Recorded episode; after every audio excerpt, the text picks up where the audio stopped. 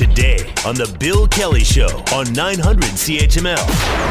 Town Hall. Hamilton Mayor Fred Eisenberger is going to join us in just a couple of seconds here. Uh, and I got a number of things I want to talk to the mayor about. We will open the lines up for your calls. Mr. Mayor, welcome to the program. Good to have you with us today. Good, uh, good to be with you. And uh, it certainly was a wonderful weekend, and looks like a pretty darn nice day today as well. Well, uh, and uneventful from that standpoint. I mean, you saw what happened last weekend in Ancaster and, and of course, mm-hmm. in Wasaga Beach. Uh, as chair of the Police Services Board, I know that obviously you've had some concerns about what's going on in the community, especially last weekend. I understand that's an ongoing investigation, though, isn't it? Yeah, it is, and they're uh, looking to try and find out uh, who the organizers are, which uh, I know is a bit of a difficult task because this is one of those, uh, you know, online internet, uh, you know, call-outs that uh, then you know gets broadcast, and then everybody shows up with their uh, their hot rods or vehicles, their their muscle cars, whatever it is, and so we uh, see the same thing happening in uh, in Sauble Beach. And uh, the, the police are going to continue to investigate. The approach they took here in Ancaster was to, you know, break up peacefully and quietly without racing through the streets uh, the crowd, which uh, was done successfully, and then uh, you know spend time trying to find out who the organizers are, so maximum fines can be uh, laid on them. It's, it's really a matter of, of, perspective, I guess, in situations like this, uh, which dovetails nicely in what I wanted to ask you about about uh, COVID nineteen and uh, what we seem to be experiencing now with mm-hmm. the second wave. Uh, mm-hmm. Paul Johnson, of course, from your staff, and Dr. Elizabeth Richardson, the uh, medical officer of health for this area, uh, are the ones who have been looking after things and making sure that the proper protocols are in place. are you frustrated at all when you see the numbers in Hamilton going up? not dramatically, but they are going up a little more than we'd like to see them. Uh, well, to be honest with you, I'm not surprised. So as we've as we've opened things up, and as schools have opened up, and people are interacting more through that process, uh, you're you're you know you could expect that uh, there's going to be additional cases. So that's that's to be expected. The bigger the bigger concern, uh, you know, going forward is going to be what happens in our hospitals. And so far, the the, intakes into the hospitals is low in Hamilton. Uh, as long as we uh, keep it that way, that uh, will indicate that we're managing the uh, you know the, the harm or potential harm of this uh, this virus going forward. But uh, you know, as as things are opened up now, and as uh, schools are active and kids are interacting with one another, and they're go, going home to parents, or you know, more uh, restaurants are more active now than they were, uh, you know, two three months ago. Uh, you know, you can anticipate that uh, somehow, you know, this spread will happen in a hopefully in a, a controlled and managed way. And so that's that's the art of this. Is uh, we know it's going to happen. We know that there's going to be impact. We know that uh, wearing masks and washing hands and, and maintaining physical separation is very very effective. And so as long as people continue to do that and we don't create a crisis in our hospital system, uh, we should be able to continue on with some of the measures that are out there. If not, and it gets uh, you know to the point where the cases are starting to escalate to the point where hospitalizations are starting to get overrun, then uh, you know then shutdowns of facilities and activities is uh, is is on the horizon, and so it's in the hands of the public at large, quite frankly. Keep doing what you're doing. Uh, keep keep that physical separation going. Wear wear a mask as much as possible. It'll help you not only from the COVID perspective, but from influenza as well. And I'll, I'll you know add get your flu shot because uh, this is going to be a year where the flu and uh, and the flu shot is going to be even more important. Uh, what do you? Uh, what are your thoughts about what the premier has done so far? I mean, obviously he's been very vocal and very upset about the rising numbers on the uh, pro- provincial level.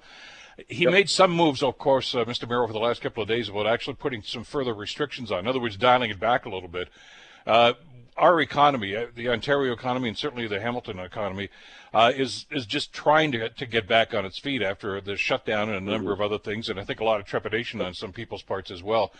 Uh, are you concerned that if the numbers continue to rise, that the that the premier may look and say, okay, let's let's go back to square one, let's do the shutdown thing again? As you know, there was a letter from the Ontario Medical Association last uh, week to uh, to the premier suggesting he do just that.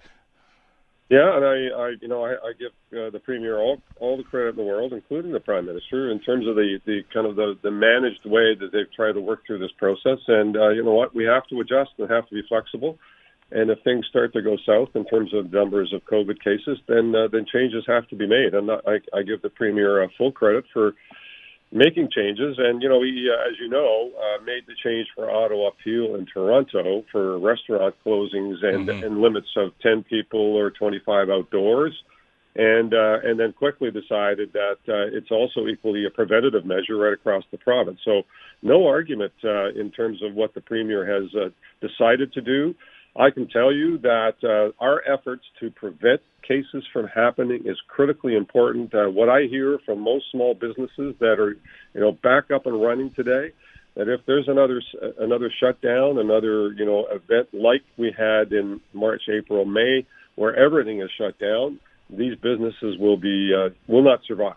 And so uh, we, uh, we, uh, you know, the economy and our, our good work and our protection of our healthcare system and protection of one another is in the hands of each and every individual citizen, citizen out there doing what they're being asked to do, which is uh, maintaining your bubble of one group of 10, not three bubbles of three, three groups of 10.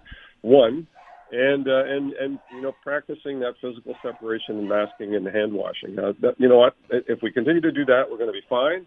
Uh, I don't I don't see right now a a cause for alarm in the healthcare system, although the numbers are increasing. There's every reason to keep those numbers down, and uh, and if we do that, then uh, then we should be able to continue our economy to to the point that it's operating now. If it goes again, as, as, if it goes south from there, I, I fully support the premier and the medical officers of health in in in Ottawa and in Toronto recommending you know additional changes to protect public health. It, it's it you know it's it's fundamental.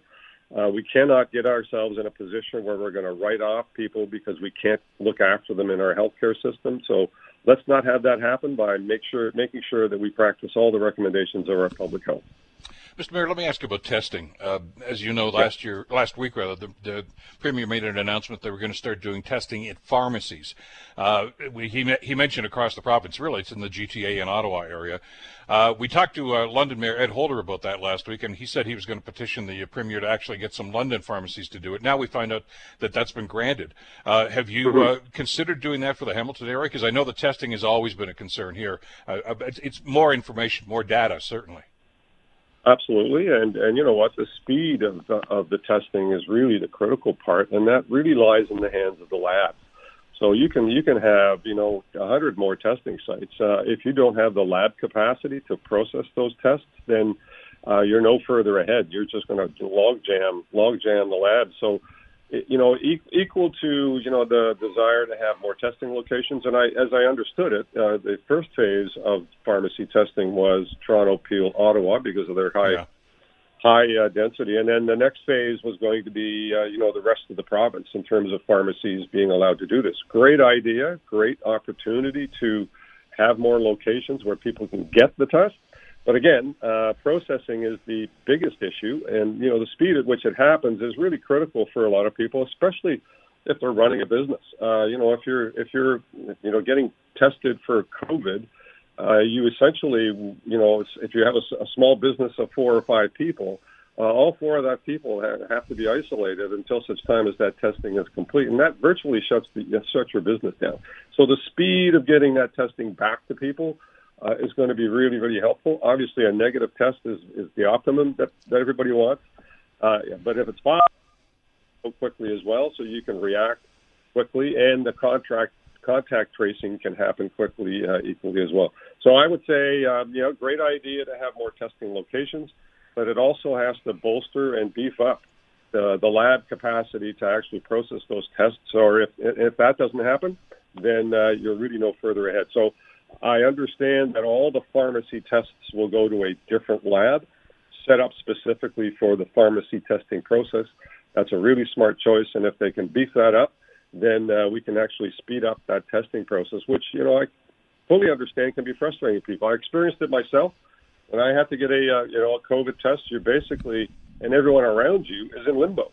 Uh, you you know there's not much you can do. You need to you know isolate yourself. You need to you know, possibly isolate yourself for a couple of weeks if that uh, if it takes that long, and if that test takes seven days, eight days, nine days to come back, uh, and it comes up negative, then all of that time has been lost. So the, the quicker it happens, the better it is for our economy and for individuals in it. Uh, quick email here, bkelly at 900chml.com for Hamilton Mayor Fred Eisenberger. Uh, from Ryan, uh, rather rambling email. Sorry, Ryan, but uh, I'll, I'll, try to condense this for you. Basically, Mr. Mayor, it's about council conduct and uh, the concerns that have been raised by a number of citizens over the last little while about how uh, business is conducted during council meetings. I assume that means the committee meetings as well, since a lot of these things are online right now. Uh, mm-hmm. Interesting question on on from you uh, uh, because for you rather, you've been around mm-hmm. for a long time, both as a city councilor and of course as mayor. So I mean, you've seen a lot of councilors come and go, and you've seen a lot of different uh, styles, shall we say? Uh, mm-hmm. Is, is is this a problem with this council? Um, uh, generally, I would say not. I mean, I think the uh, you know the amount of coverage and broadcasting against through social media certainly is different. Uh, you know, that's certainly not something that happened uh, previously. Uh, you know, prior to the kind of the advent of social media, that there wasn't really all that no- much noise in the broader community. It was basically media stories through radio and television. Uh, now everybody's a broadcaster, and they all have their opinions. And so I, I don't see this council as any better or any worse than any other council. Uh, if, if you compare it to, you know, the debate that you see at uh, the federal and provincial level in the legislatures, uh, you know, we're, uh, as somebody said, uh, you know, we're we're pristine. I mean, uh, debate tends to get passions, uh, you know, uplifted uh, on occasion. Uh, there are, you know, pushbacks on some of the social media comments that are happening out there, and some councillors take it upon themselves to react to that. At the same time, I w- I've always led by example. Uh, I, I'm always respectful of our staff. I'm always respectful of the, uh, the the people that are delegating, whether they agree with me or not, or whether I agree with them. Uh, they have every right as long as they remain respectful as well. And so uh, I would say uh, it's not any better or any worse than it's uh, ever been, but the coverage through uh, largely through social media and the opinions that are expressed on that coverage uh, is is a lot more active, and that certainly certainly elevates the issue, uh, you know, considerably based on just just additional time being spent talking about the very issue. One of the things I, I, find frustrating as an observer on this whole situation, though, is uh, uh, you're absolutely right. I mean, some of the stuff that, that is posted on social media is insightful. Uh, some of it is, is worthy of commentary. Other stuff is just it's incendiary. I mean, they're trying to and mm-hmm. they're trying to get a rise out of people. And I think what what I find frustrating when I see some of the reaction to this and the back and forth is that the, the city councilors are taking the bait. Uh, you know, yeah. in other words, they, they're jumping right in. You, you know, it, and I, I don't understand to to what end. I mean, you know, because the you don't win in a situation like that. And you know, the old adage, you know, don't don't get dragged into the mud with people.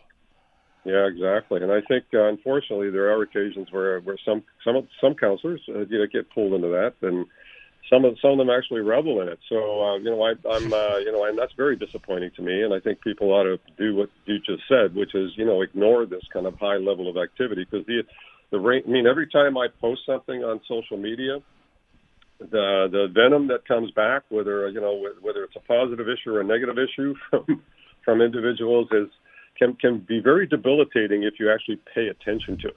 And so uh, I've I've learned to uh, to broadcast on social media, use it to share information, but uh, not to receive because the receiving side uh, can you know can drive you crazy, quite frankly.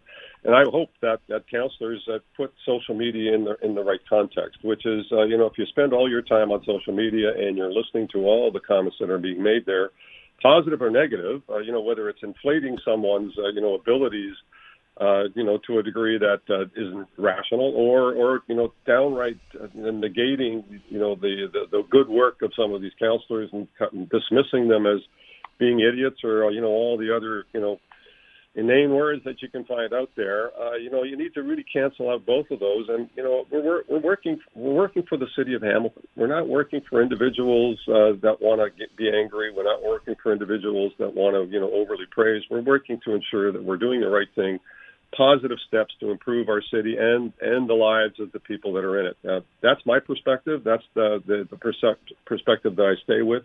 I've always dismissed high praise, which you know you know in some cases are are done just to just to you know get you get you to think about them uh, or others in a positive way, or that really overt negative, you know, controversial, downgrading, degrading uh, messaging that you see on social media as well, which uh, you know is intended to get a rise out of people. Well, don't take the bait. You're 100% right. People should not take the bait. They should put it in the right category.